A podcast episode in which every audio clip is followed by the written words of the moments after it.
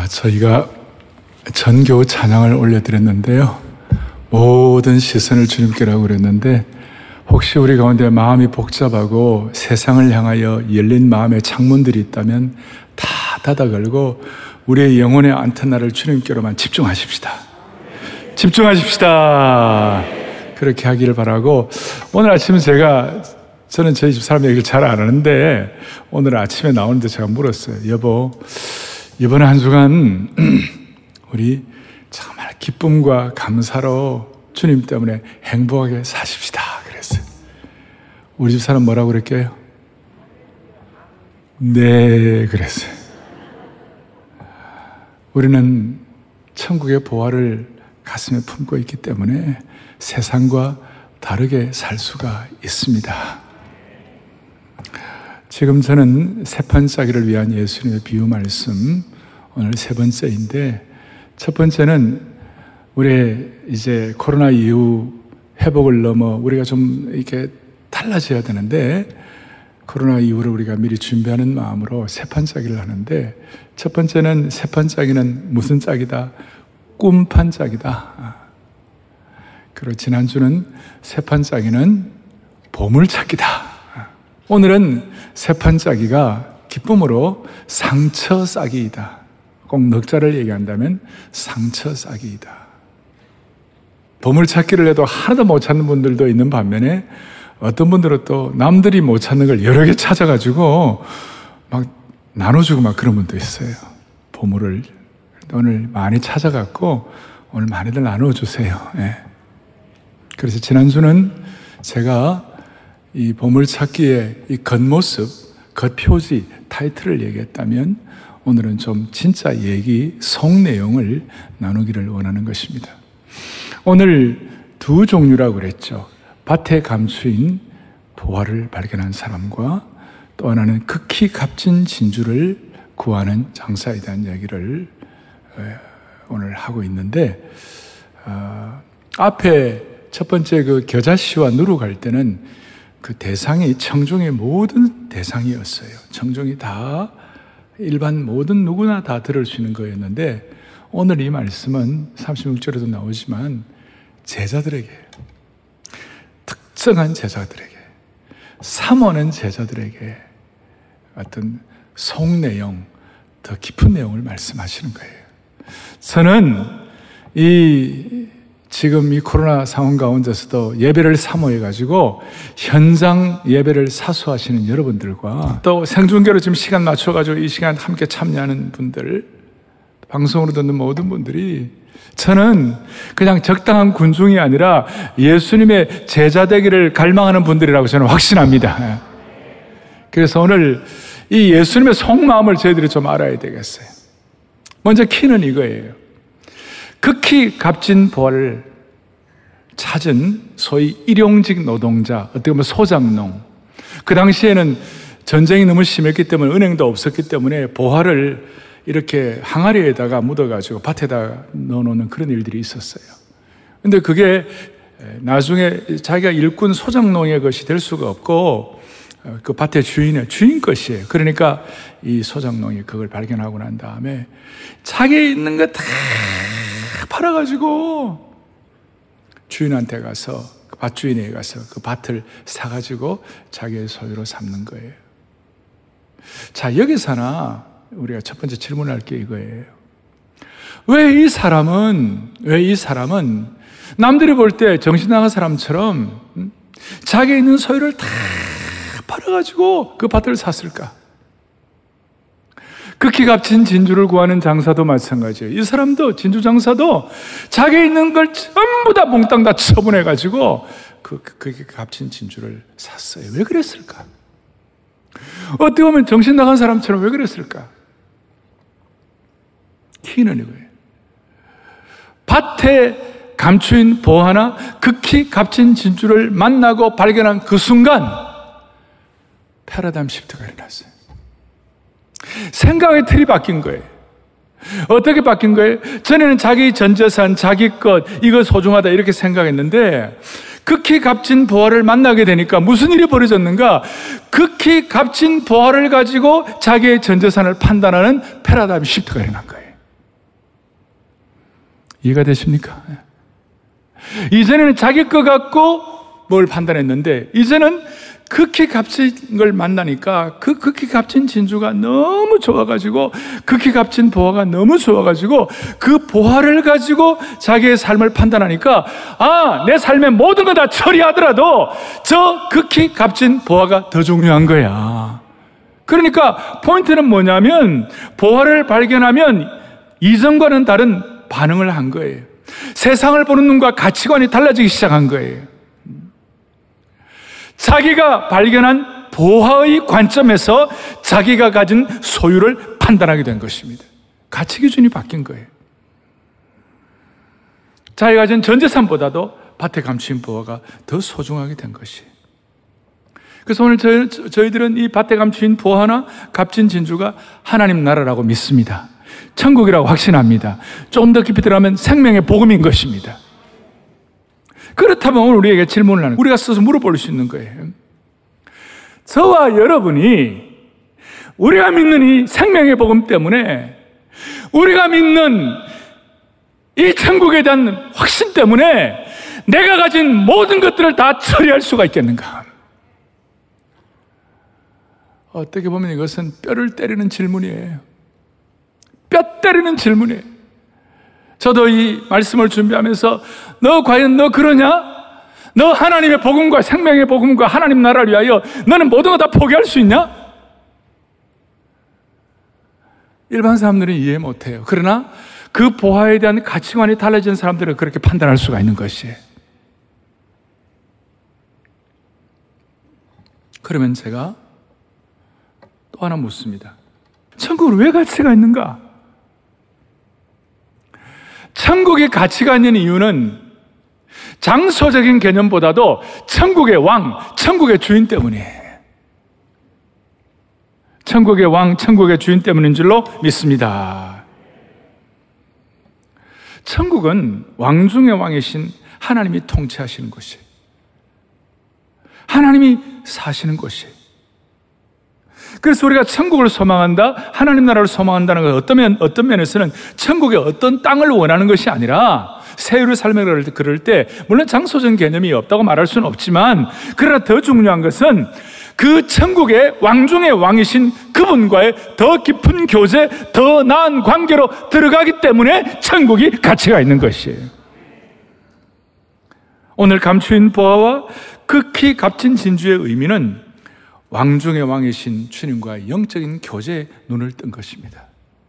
이걸 위해서 다른 것은 다 처리하는 것이. 그 다음 또 하나 질문. 포기할 수 있는가? 천국은 왜 가치가 있는가? 그렇다면 또 질문. 천국의 왕과의 그 교제가 지금 현재 나에게 무슨 유익을 주는가? 그 하나님 나라 천국은 어떤 장소적인 개념보다 더 뛰어난 천국의 왕 중의 왕 대신 그분과의 깊은 교제가 내게는 가장 큰 축복인데 그것이 나에게는 어떤 유익을 주는가? 그 보화가 나에게는 어떤 유익을 주는가? 오늘 우리가 갖고 있는 인생의 책의 겉장을 말하는 거예요. 속 내용을 지금 살피는 거예요. 44절에 보니까 이렇게 나와 있어요. 어떤 유익을 주는가? 그걸 발견하니까 기뻐하며 돌아가서 자기의 소유를 다 팔아 그 밭을 샀느니라. 어떤 유익을 주는가? 세상 사람들이 알지 못하는 주님과 나만이 아는 기쁨이 있는 것이에요. 놀라운 기쁨이에요. 이 기쁨은 일시적인 기쁨이 아니에요. 이 기쁨은 영원한 기쁨이에요. 이 기쁨은 세상이 결코 알 수 없는 깊은 기쁨이에요. 이 복음서를 기록한 마태가 왜, 왜, 왜 이 사람이 자기 소유를 다 팔았는가? 기쁘기 때문에. 너무 기쁘기 때문에.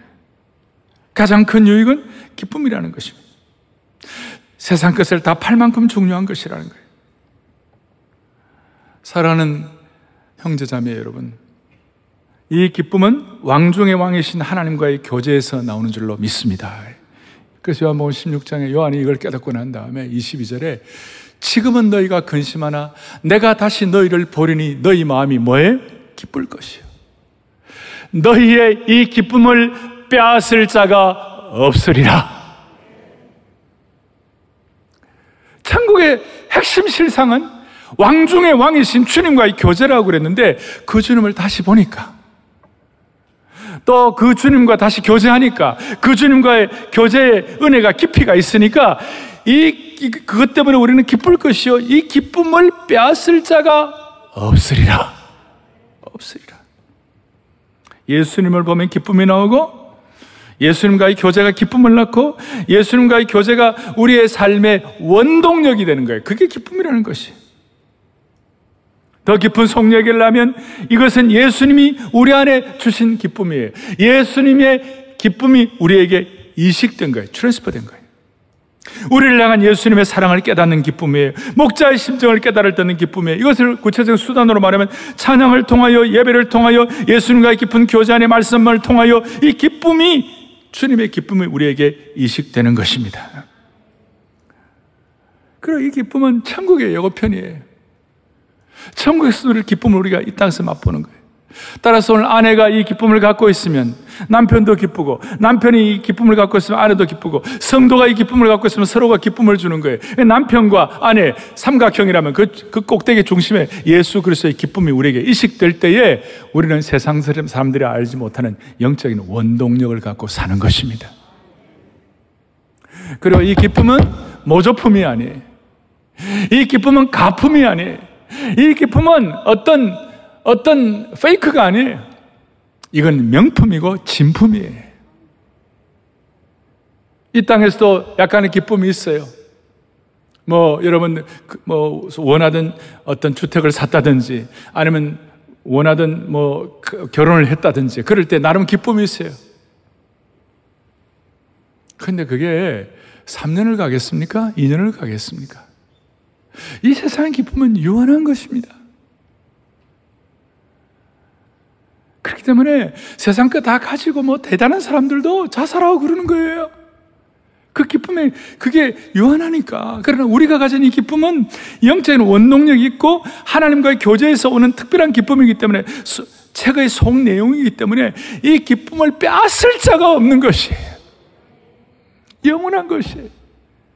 이 기쁨 때문에 옛날에 우리 초대교회는 그 순결한 처녀들이 카타콤에서 순교를 하고 저희들 순수하게 젊을 때 예수 믿을 때에 이 어떤 세상의 어떤 즐거움도 어떤 쾌락도 세상에 주는 어떤 것도 이 기쁨을 빼앗을 수 없는 줄로 믿습니다. 아, 그래 한 거예요. 그 복음을 세상에 쾌락이 줄 수 없는 세상이 줄 수 없는 것을 우리가 갖고 있는 거예요. 이게 속 내용이에요.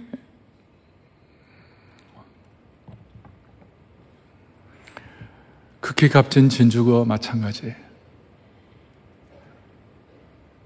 극히 값진 진주를 발견했어요. 소, 위 말하는 명품을 발견한 거예요. 도자기도요, 도자기 명품이 있는데, 적당히 좋은 것, 처음 볼 때는 이것도 되, 괜찮나 하는 것들을, 것들은 명품과 비교하면 그 적당히 좋은 걸 섭취라고 그래, 섭취. 옛날에 섭취 보고 즐거워했던 거, 진짜 명품 보면 섭취, 섭취 보면 이제 아무것도 아니에요. 섭취를 다 처리해버리고 그 명품 보고 기뻐하고 명품 보고 위로받고 명품 보고 감동하고 명품 보고 치유받는 것이 삶의 품격이 올라가는 거예요. 우리는 세상의 일시적인 어떤 그런 명품이 아니라 극히 값진 진주. 이제 중요한 것은 극히 값진 진주와 하나님 나라의 가치에 눈을 뜨면 이 땅에 있는 모든 것을 포기할 능력이 생기는 거예요. 영원한 명품을 발견하면 이 땅에 것들을 포기할 수가 있어요. 건강한 포기를 할 수가 있어요. 왕중의 왕과 함께 할 수 있다는 기쁨이 너무 큰 나머지, 나머지 것은 별로 안중에 없을 정도로 세상의 집착은 아무것도 아닌 것처럼 처리해 버릴 수 있는 능력이 있는. 그래서 진정한 기쁨은 포기하게 만드는 힘이 있어요. 동의하십니까? 진정한 기쁨은 포기하기만. 진짜 명품을 발견하면요, 섭취를 처리해버려요. 자, 섭취를 뭐라고 그랬죠? 섭취는 고기 이름이 아닙니다. 멸치 이런 게 아니고, 별로 중요하지 않은 것, 그저 그런 것들. 진정한 기쁨은 덜 중요한 섭취를 처리할 능력을 갖게 되고, 진정한 기쁨은 필요하면 담대하게 거룩한 포기를 할 수 있도록 만들어 주시는 거예요. 제가 이렇게 오늘 속 얘기 중에 기쁨을 강조하는 이유가 뭐냐 하면, 지금 오늘 한국 사회가 기쁨이 다 사라졌어요. 물론 정치, 경제, 교육, 문화, 사회의 어려운 현상 때문에 나타난 어떤 그 결과일 수도 있겠지만, 왜 사람들이 참는 기쁨을 잃어버릴까? 지난주에 저희가 명절에 드리는 기쁨, 명절에 드리는 예배에 관한 내용을 여러분들에게 그 예배할 수 있도록 다 나눠 드렸는데, 거기에 이런 내용을, 이런 내용이 나와 있어요. 분주한 현대인들은 기쁨을 잃어버렸다. 흔히 대학생들은 대학생들에게는 기쁨이 휴강할 때고 휴강할 때고 등록금 실컷 내고도 휴가 가면 기쁜 거예요. 예. 그리고 데이트할 때 남녀가 데이트할 때는 데이트할 때 기쁨은 예상치 못한 선물을 받았을 때이고 직장인들의 기쁨은 승진이라고 말한다. 그런데 문제는 대학생의 휴강은 가끔 있는 일이고 데이트할 때 예상치 못한 선물은 어떤 자매는 평생 한 번도 못 받았다. 아주 드물게 받고 직장에서의 승진은 쉽지가 않는 거예요. 자, 그렇다면 휴강하는 날도 별로 없고 또 어떤 예기치 않던 선물 받는 날도 별로 없고 승진도 별로 없다면 그럼 나머지 날은 다 기쁘지 않는가? 나머지 날은 그냥 다 기쁘지 않는 날인가? 그런데 오늘 극히 값진 보화를 발견한 하나님의 사람은 사람들의 별명은 기쁨의 사람들이라는 겁니다. 오죽하면 바울은 감옥에서도 기뻐했습니다. 이건 제가 오늘 설교를 하니까 하는 그게 아니고 오늘 이것은 여러분 이 비유의 속 내용을 말씀드리는 거예요, 지금. 진짜 얘기를 하는 거예요.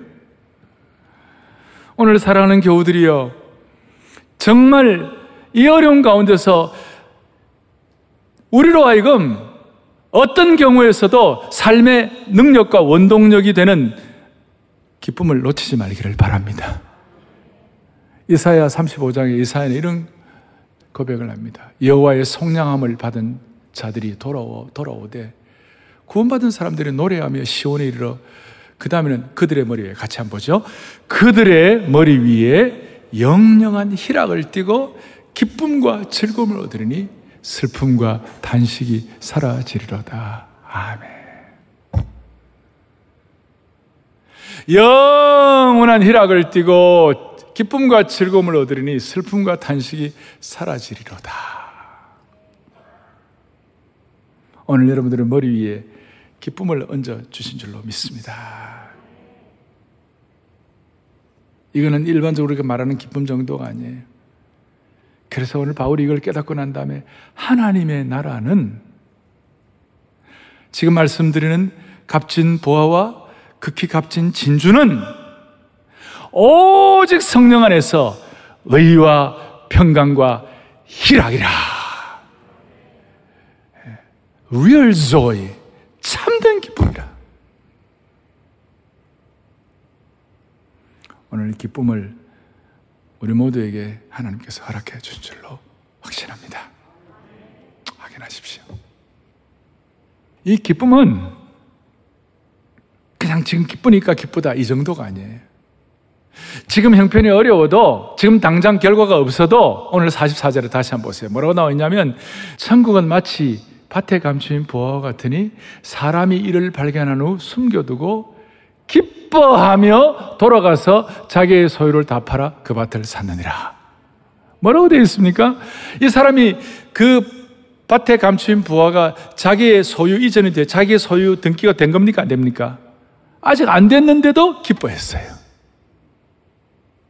아직 자기 것이 안 됐는데도 기뻐했어요. 무슨 말인가 하면 미래에 일어날 기쁨을 현재형으로 자기 소유한 것이에요. 그래서 이 기쁨은 무슨 기쁨이냐? 미래 현재형 기쁨이다. 미래에 일어날 이 기쁨을 지금 용자받은 거예요. 이 기쁨을 용자받았어요. 미래를, 미래의 기쁨을 현재처럼. 그래서 미래를 현재처럼, 현재를 미래처럼 사는 거예요. 기가 막힌 일이에요. 다시요, 이 밭에 감추인 보화를 발견한 일용직 노동자, 이 사람은, 어떻게 보면 소장농 같은 이 사람은 아직까지 그 보화가 자기 것이 되지 않았지만 미래에 일어날 기쁨이 자기 것이 될 줄로 확인하고 미리 기뻐한 것이에요. 기쁨을 용자한 것이. 여러분 이 기쁨은 이 용자는 이자 안 갚아도 돼요. 예. 원금 반환 안 해도 돼요. 예. 눈에 보이지 않아도 손에 잡히는 거 없어도 당장 내, 내 것이 되지 않는다 하더라도 가시밭에 백합화 예수 향기 날린다. 그러면서 미래에 일어날 그 은혜를 자기가 미리 이 땅에서 지금 누리는 것이에요. 그래서 이 기쁨이 소유되면 천국의 예고편을 지금 우리 확인한다는 것이죠. 얼굴이 달라지는 것이고 삶이 달라지는 것이. 사랑하는 영가족 여러분, 매일 저녁마다 이 기쁨을 누리시고 주무시기를 바랍니다. 지금 우리 사회는 기쁨이 사라졌어요.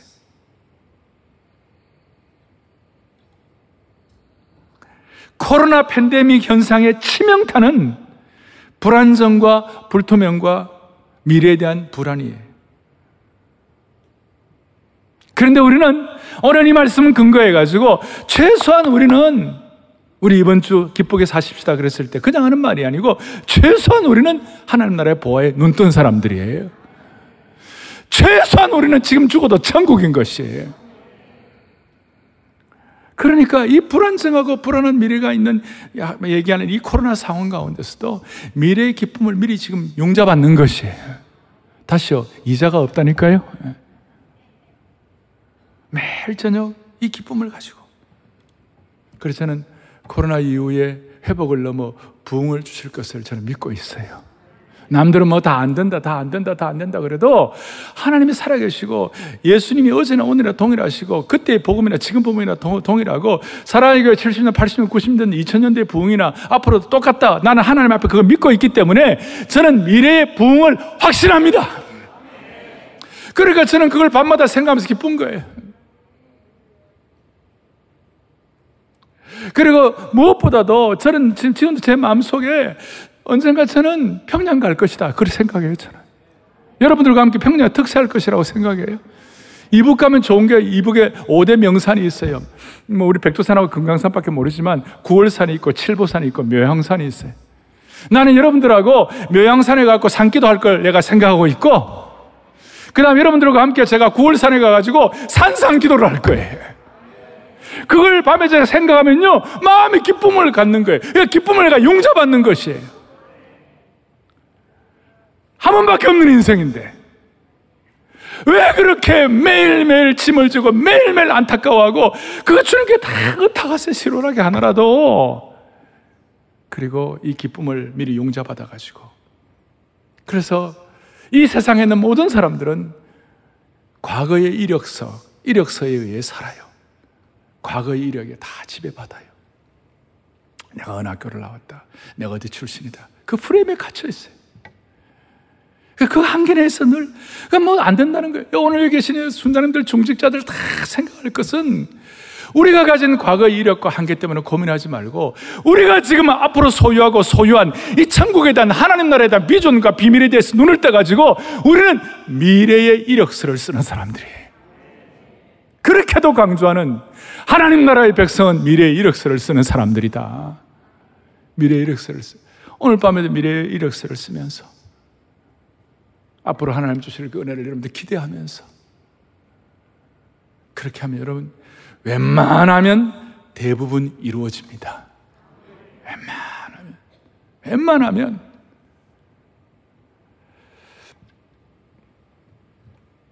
제가 이런 말씀을 드리면 목사님이니까 설교하니까 그렇다. No. 제가 목회자이기 때문에 그렇게 말하는 것이 제가 어떻게 보면요. 제가 설명하는 이 정도는 아직까지 아무것도 아니에요. 너무나 고귀한 감동과 기쁨과 영광의 수준이 있는데 너무나 영광스러운 은혜의 바다가 우리 앞에 펼쳐져 있는데 그런 것은 전혀 모르고 더러운 오염된 물에서 물장구나 치는 사람에 불과하다면 참으로 안타까운 거예요.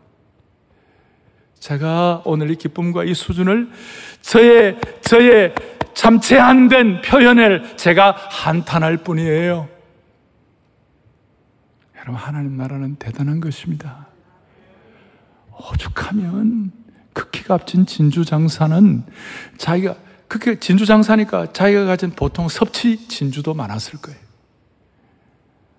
그런 거 다 처리하고 극히 값진 진주에다가 올인한 거예요.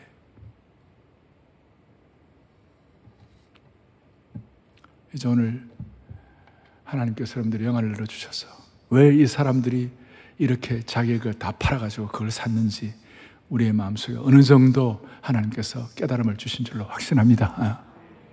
이제 오늘 제일 중요한, 속 내용 제일 중요한, 어쩌면 클라이맥스로 들어가겠어요.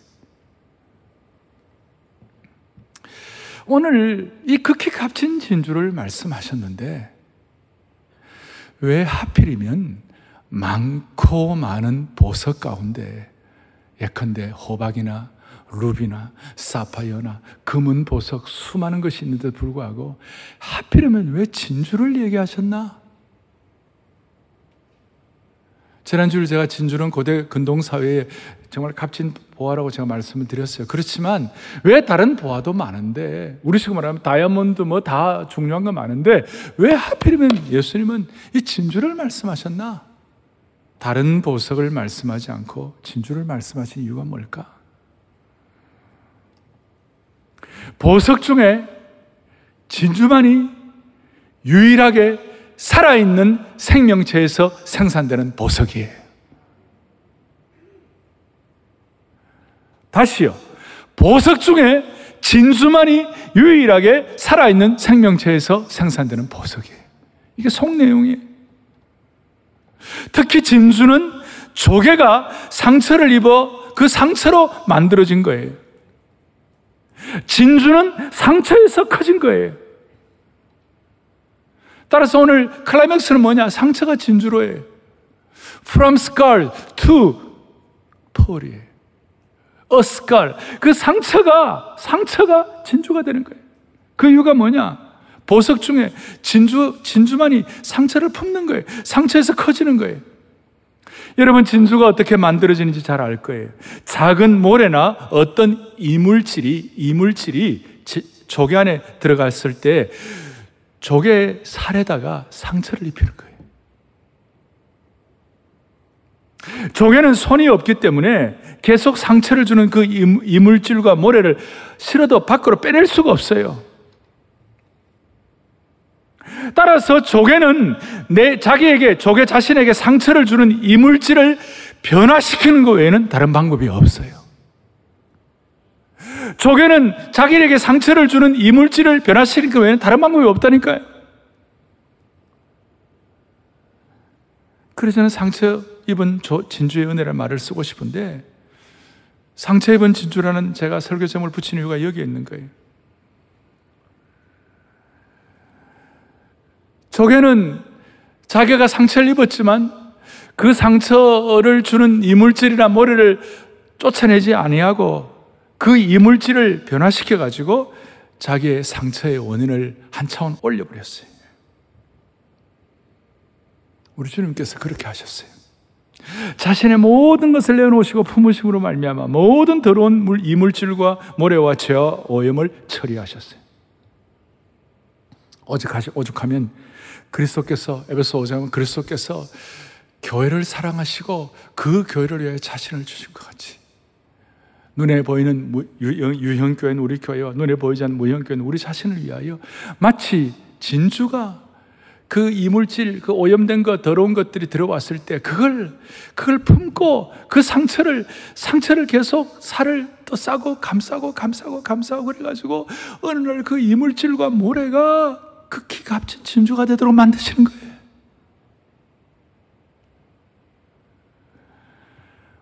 이십절에 티나 주름 잡힌 것이나 이런 것들이 없이 거룩하고 흠이 없게 하시려고 이 물질과 모래를 품어 주신 것이.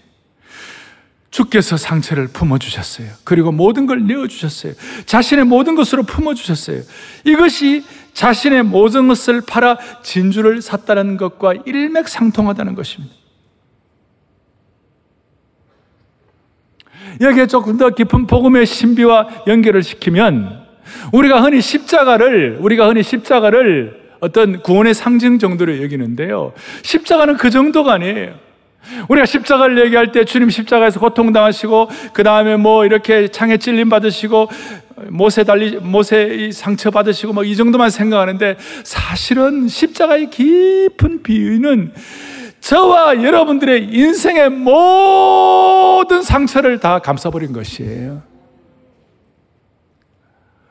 오고 오는 인생의 모든 상처를. 그래서 십자가는 인류의 수많은 상처에 대한 하나님의 해답이에요. 이게 복음의 깊이. 우리는 너무나 많은 상처받은 사회에 살고 있어요. 상처를 주든지 받든지 아니면 환경적으로 어떤 정치공학적으로 모든 것들 되어가는 거 보면 상처받을 일들이 너무 많고 또 우리의 연약함과 부족함 때문에 자기도 모르게 상처를 주고받을 일이 많아요. 마치 고슴도치처럼 저, 저 북극에 있는 고슴도치가 말이에요. 추워요. 그래서 좀 서로 따뜻하게 보려 고슴도치끼리 서로 가까이 다가면 서로 찌르는 거예요. 그래서 할수 떼어졌어요. 그래 추워요. 다시 또 가까이 가또 찌르는 거예요. 서로 은혜 있게 서로 참 힘을 합쳐서 서로 잘 살려고 하던 부부가 마치 고슴도치처럼 서로 찌르고 사는 거예요. 안 봐도 죄송합니다. 비데오. 가정 가정마다 수많은 상처의 흔적들이 곳곳마다 그냥 널려 있어요. 근데 우리 주님은 극히 값진 진주, 조개가 되시고 진주가 되셔갖고 극히 값진 진주를 위하여 그 살을 싸매고 싸매고 아픈 상처 가운데서 싸매고 싸매고 싸매가지고 그 모래와 이물질을 진주로 만드시는 줄로 믿습니다.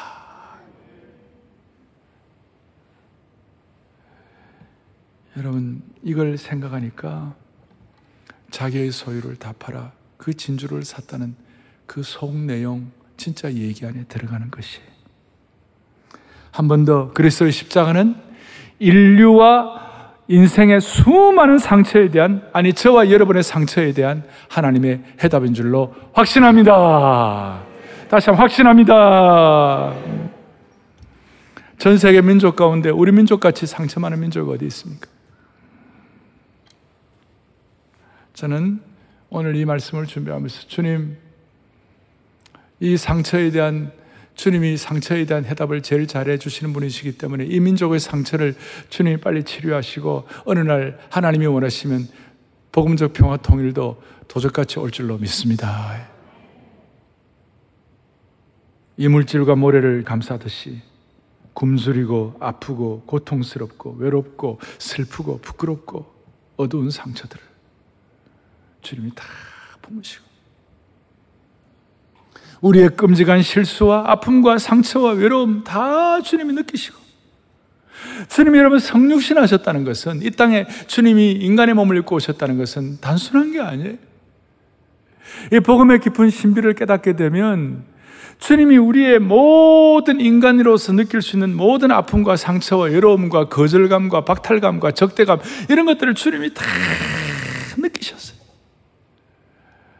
사람의 몸이 되셔가지고 다 느끼시고 다 체유하셨다고 그랬어요. 그러고 난 다음에 이게 얼마나 아프고 얼마나 힘든지 복음의 깊은 신비에 들어가 보면요. 히브리서 5장 7절에 이런 말씀이 있어요. 그가 육체에 계실 때에 성육신 하시고 난 다음에 자기를 죽음에서 능히 구원하실 하나님께, 하나님께 심한 통곡과 눈물로 간구와 소원을 올렸고 그의 경건하심으로 말미암아 들으심을 얻었느니라. 무슨 말씀입니까? 진주처럼 다 우리의 아픔과 상처들을 다 아시고 이걸 주님께서 이물질로 품으셔서 이걸 통곡과 눈물로 간구와 소원을 하나님께 올려드리니까 하나님이 그걸 들으시고 극히 값진 진주를 만드신 줄로 믿습니다. 오늘 극히 값진 진주에 대한 복음의 신비는 주님이 품어주시는 것이에요. 내가 너를 품는다. 내가 너를 느낀다. 내가 너를 다 안다. 예. 심한 통곡과 눈물로 다 하신다.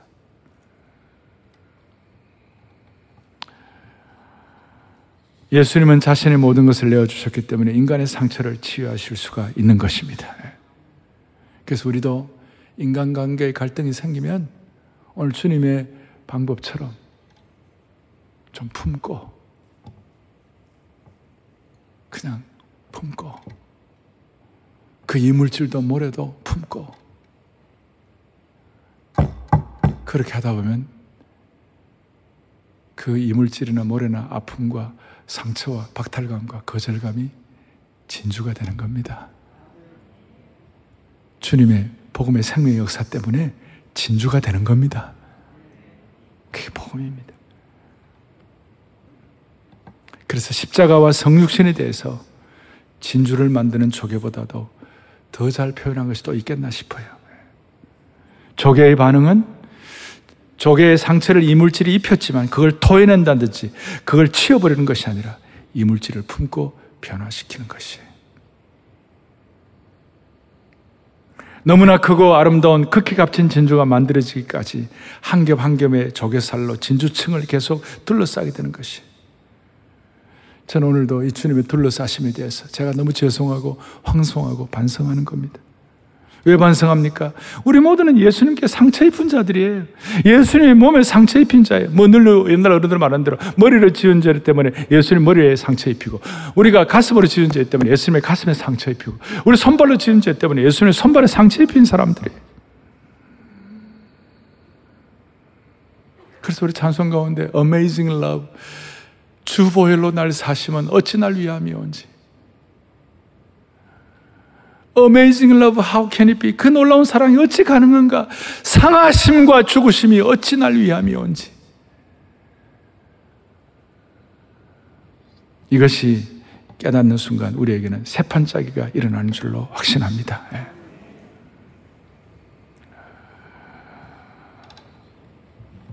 이제 다음 주이면 10월 첫 주가 됩니다.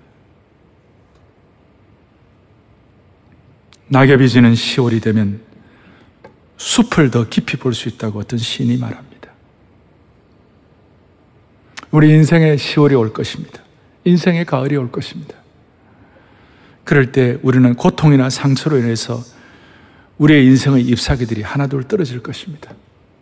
낙엽처럼. 그때가 되면 세상 사람들은 후회해졌고 덧없음에 한탄할지 모르지만 그리스도인들은 주어진 삶을 더 깊이 있게 들여다보면서 주님과의 영적 교제, 하나님과의 교제가 천국의 핵심이다. 주가 나와 동행을 하며 나를 친구 삼으셨네. 무슨 뜻입니까? 인격적 교제에 아주 극치에 들어가는 거예요. 그럴 때 우리 서로 받은 그 기쁨을 알 사람이 없도다.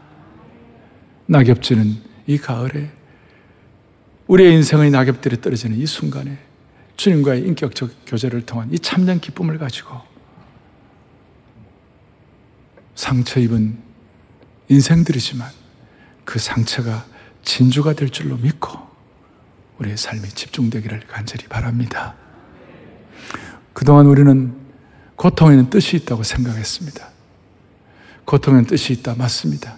근데 한 차원 더 올라가지고 우리 인생의 모든 고통은 성도들의 모든 고통은 극히 값진 진주에 대한 눈이 열리기만 하면 그 고통은 진주로 바뀔 것입니다.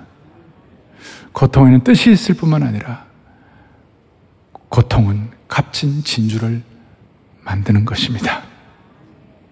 처음 제가 말씀한 대로 이번 한 주간 동안 행복하고 감사하고 기쁘게 살아갈 이유가 뭐냐?